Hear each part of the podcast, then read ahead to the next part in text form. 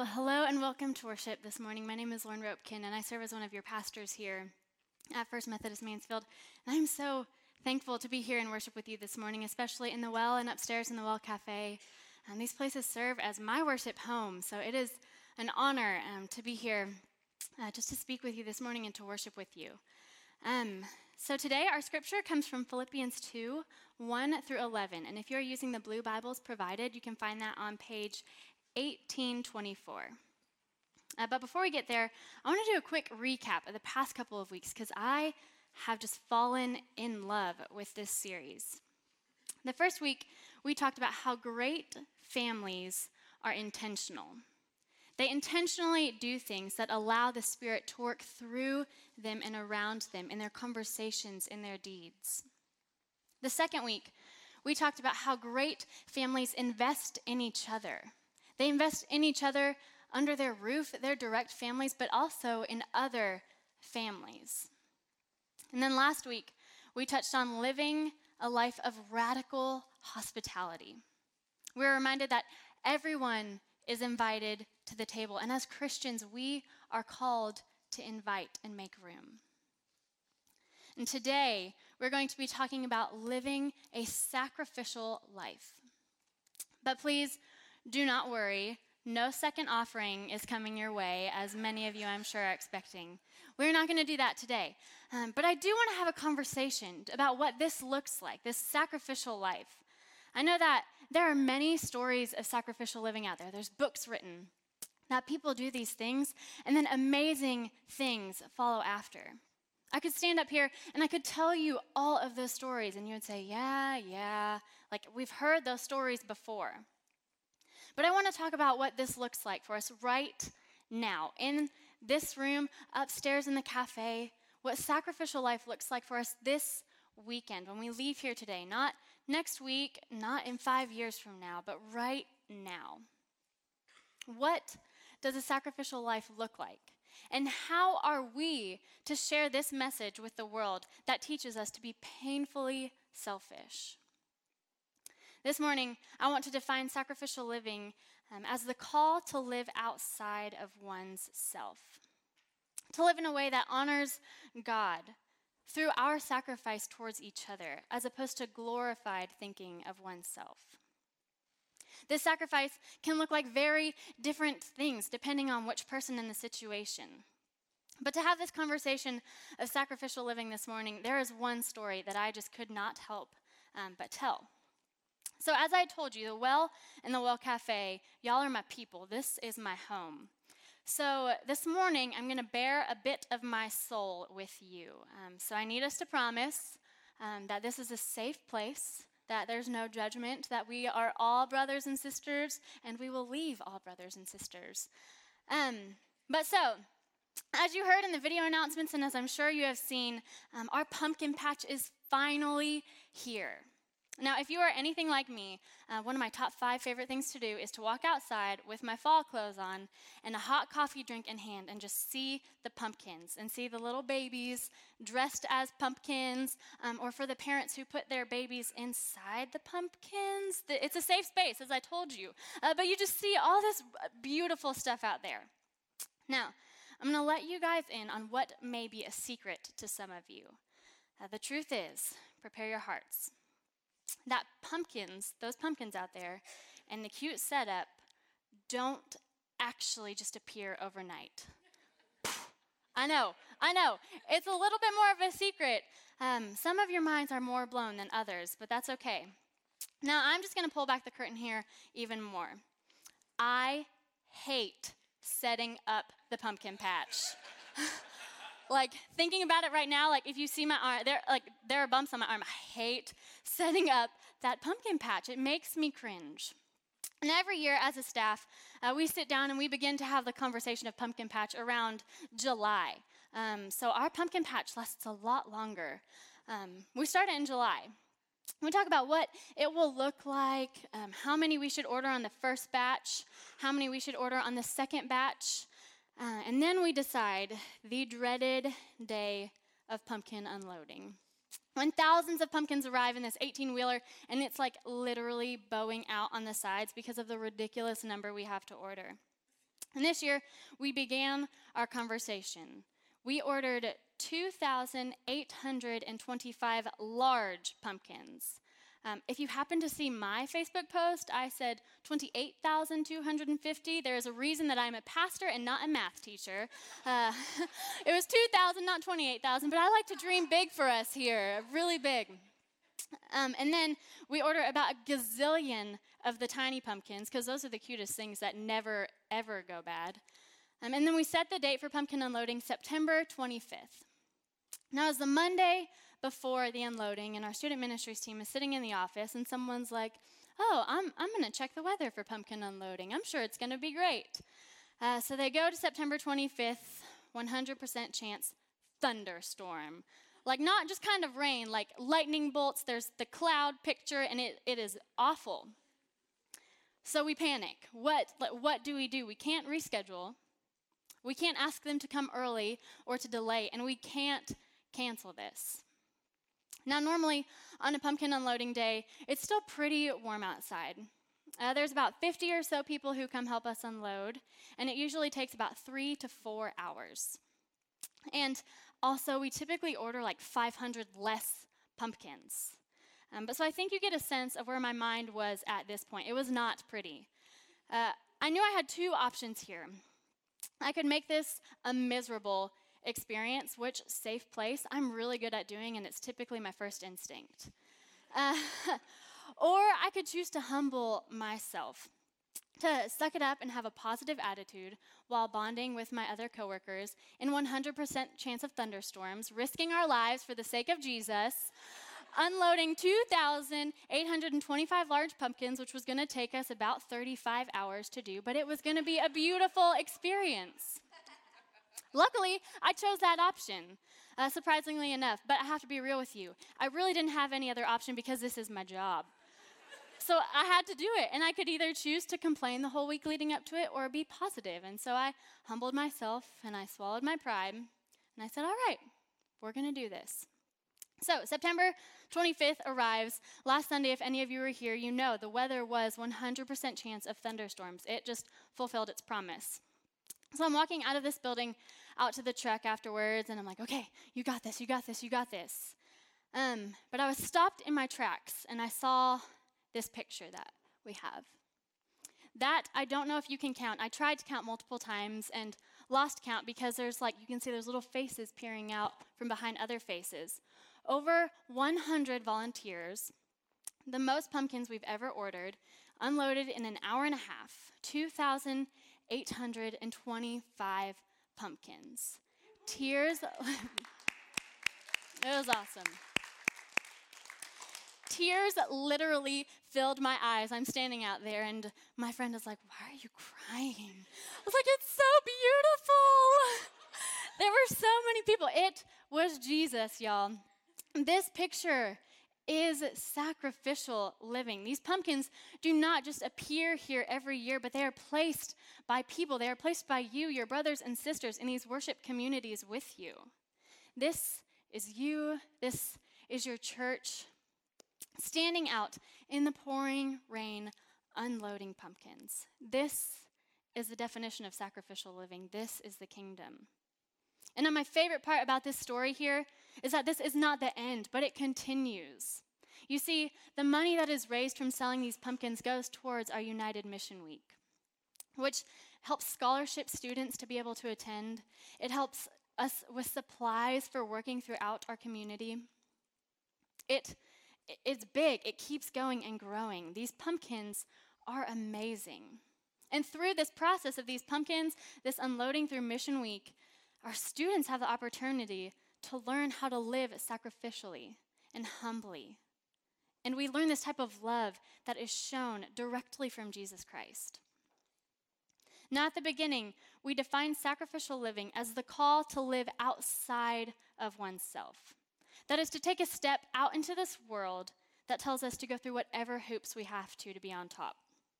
That tells us that we need more money, that we need to be number one. And instead of falling into those traps, Sacrificial living is surrendering everything we are in that brokenness to bring the kingdom here on earth. Now, sometimes sacrificial living looks like unloading pumpkins in the rain.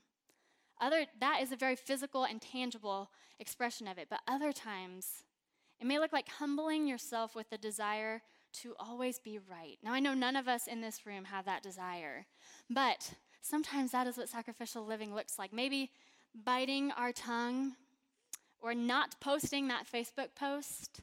Uh, maybe not keeping the conversation going just to prove that you are right. Sacrificing our pride. Sometimes sacrificial living is leading with love when the world is pulling you in the complete opposite direction. We are given a beautiful example of how to live this way from Jesus Christ. So if you would please turn to Philippians 2 1 through 11, we'll hear from Paul's teaching. Verse 1 says, Therefore, if you have any encouragement from being united with Christ, if any comfort from his love, if any common sharing in the Spirit, if any tenderness and compassion, then make my joy complete by being like minded, having the same love, being one in spirit and of one mind. Now, before we continue on, I want to pause there real quick. Uh, I want to point out that when it says being like minded, this does not mean that we are to strive to be our neighbor, that we are desire to be like someone else because God calls us to be like minded. This means having the same focus, pushing towards Jesus, having that same love, being an individual, but with one common purpose. We continue on in verse 3 that says, Do nothing out of selfish ambition or vain conceit Rather, in humility, value others above yourselves, not looking for your own interest, but each other's, but each of you to the interest of each other. And your relationships with one another have the same mindset as Jesus Christ. And here, here is that mindset, here is that example.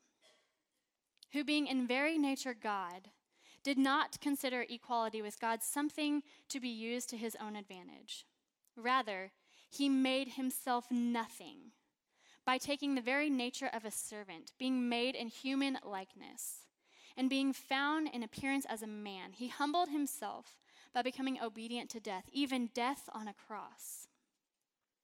Therefore, God exalted him to the highest place and gave him the name above every name, that at the name of Jesus every knee shall bow, in heaven and on earth and under the earth and every tongue acknowledge that Jesus Christ is Lord, to the glory of God the Father.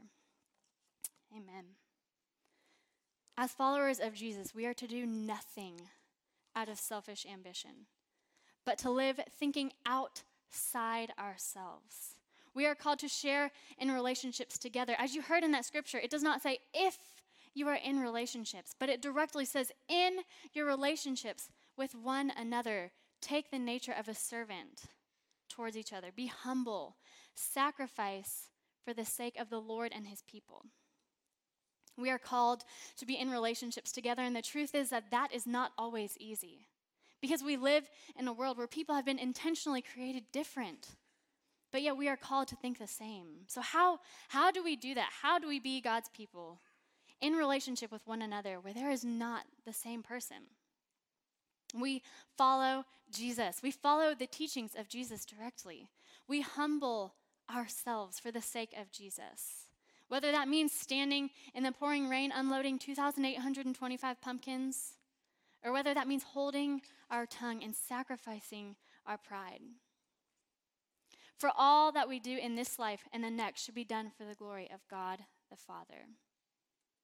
Everyone serving one glorious name everyone doing things solely for the sake of others, every tongue acknowledging that Jesus is Lord and allowing that thought to guide their lives. That that's beautiful, right? I mean, I think we could all agree, most of us would agree that that is a beautiful life. Everyone agreeing and serving Jesus and loving each other. And I think that most of us, we want to jump on this train. We want to live a sacrificial life. We want to be intentional families. We want to have radical hospitality and invite people in. And we sign up for everything. Put me in every small group you need. I'll lead everything you want. Uh, every January, we make a resolution. Let's tithe 10%. Let's offer so much more. We have these intentions that are beautiful and that are great, but then the world meets us. It meets us with an equal and opposite force. This force is risk and fear. The fear that we are not enough. This world tells us that we are too small to make a difference. The fear that maybe we could be wrong about this whole thing. Or the fear that we don't even have enough to give, so why give? It meets us with the risk of being too much, too hard, and too scary. Now, I want to tell you uh, what I believe to be one of the mu- most beautiful stories of sacrificial living.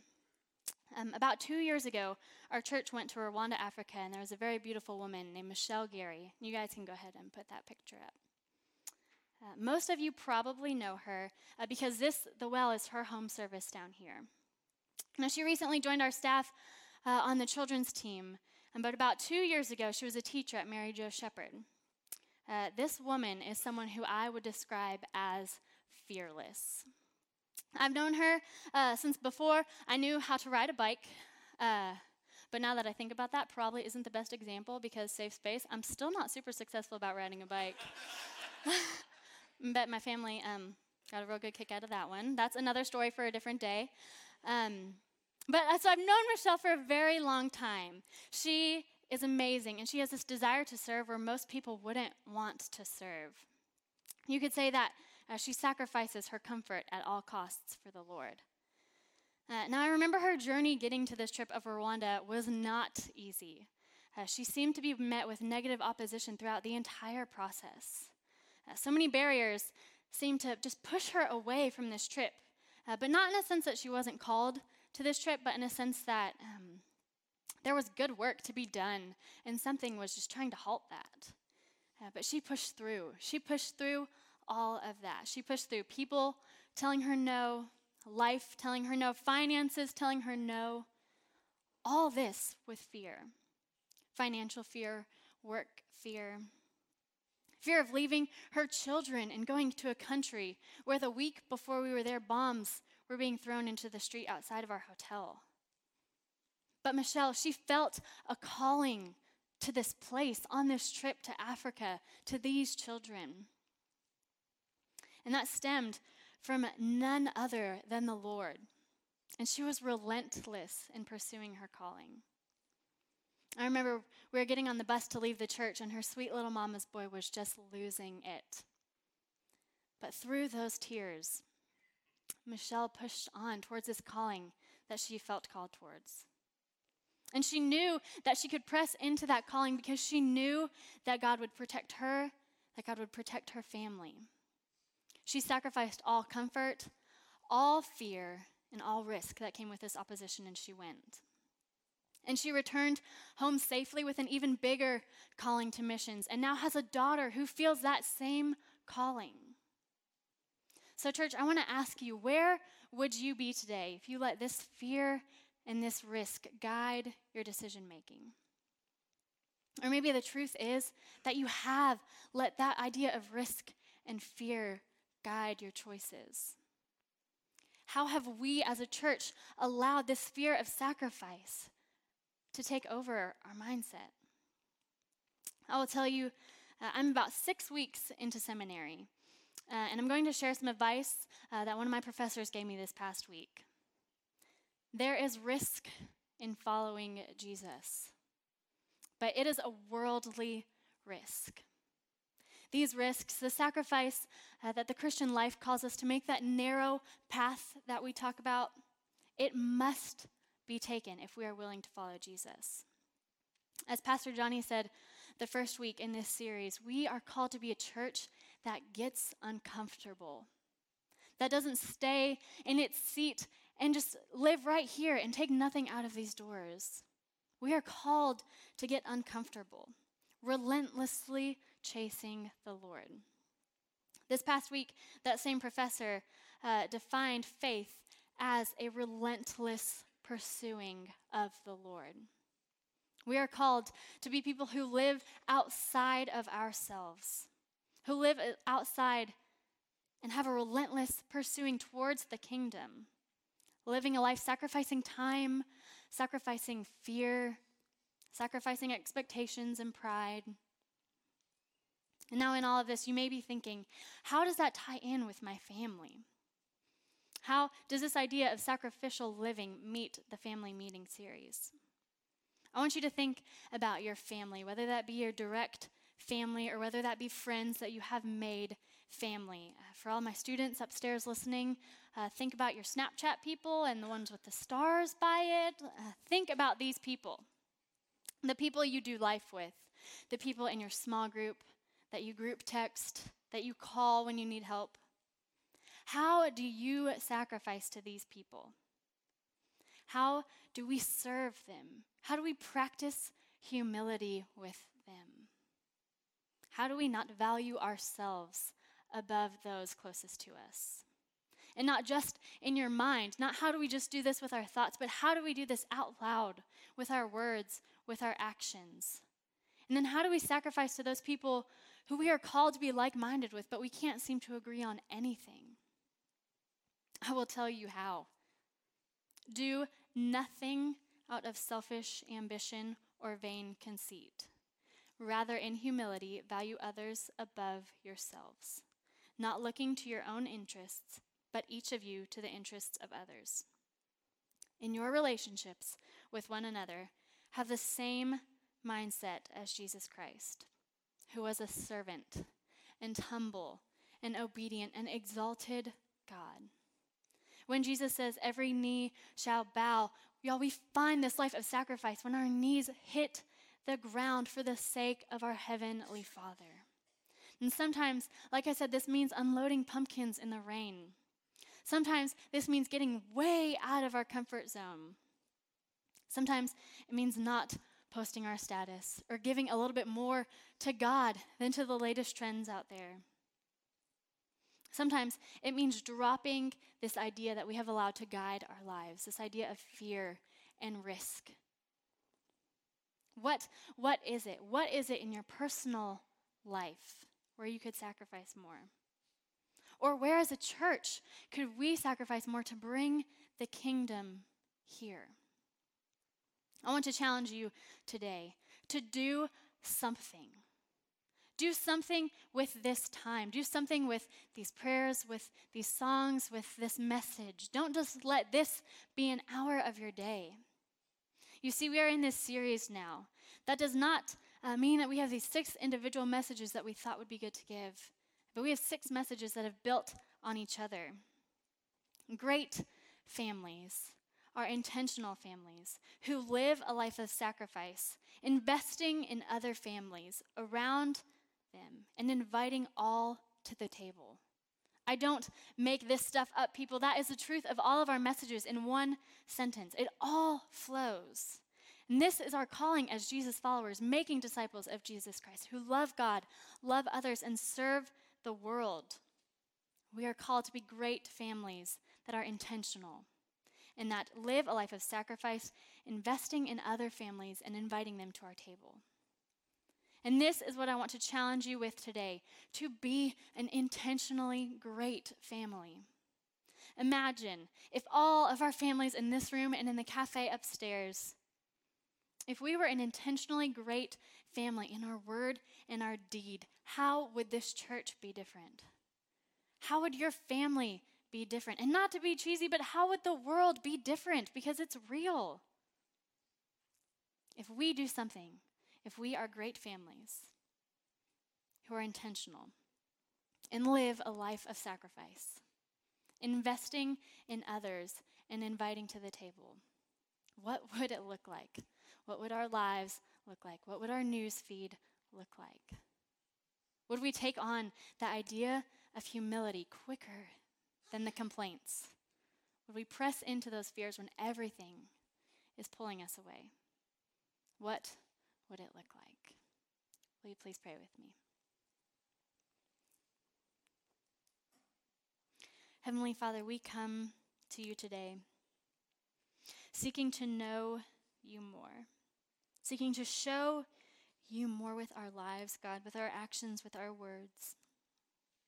Seeking to love you well.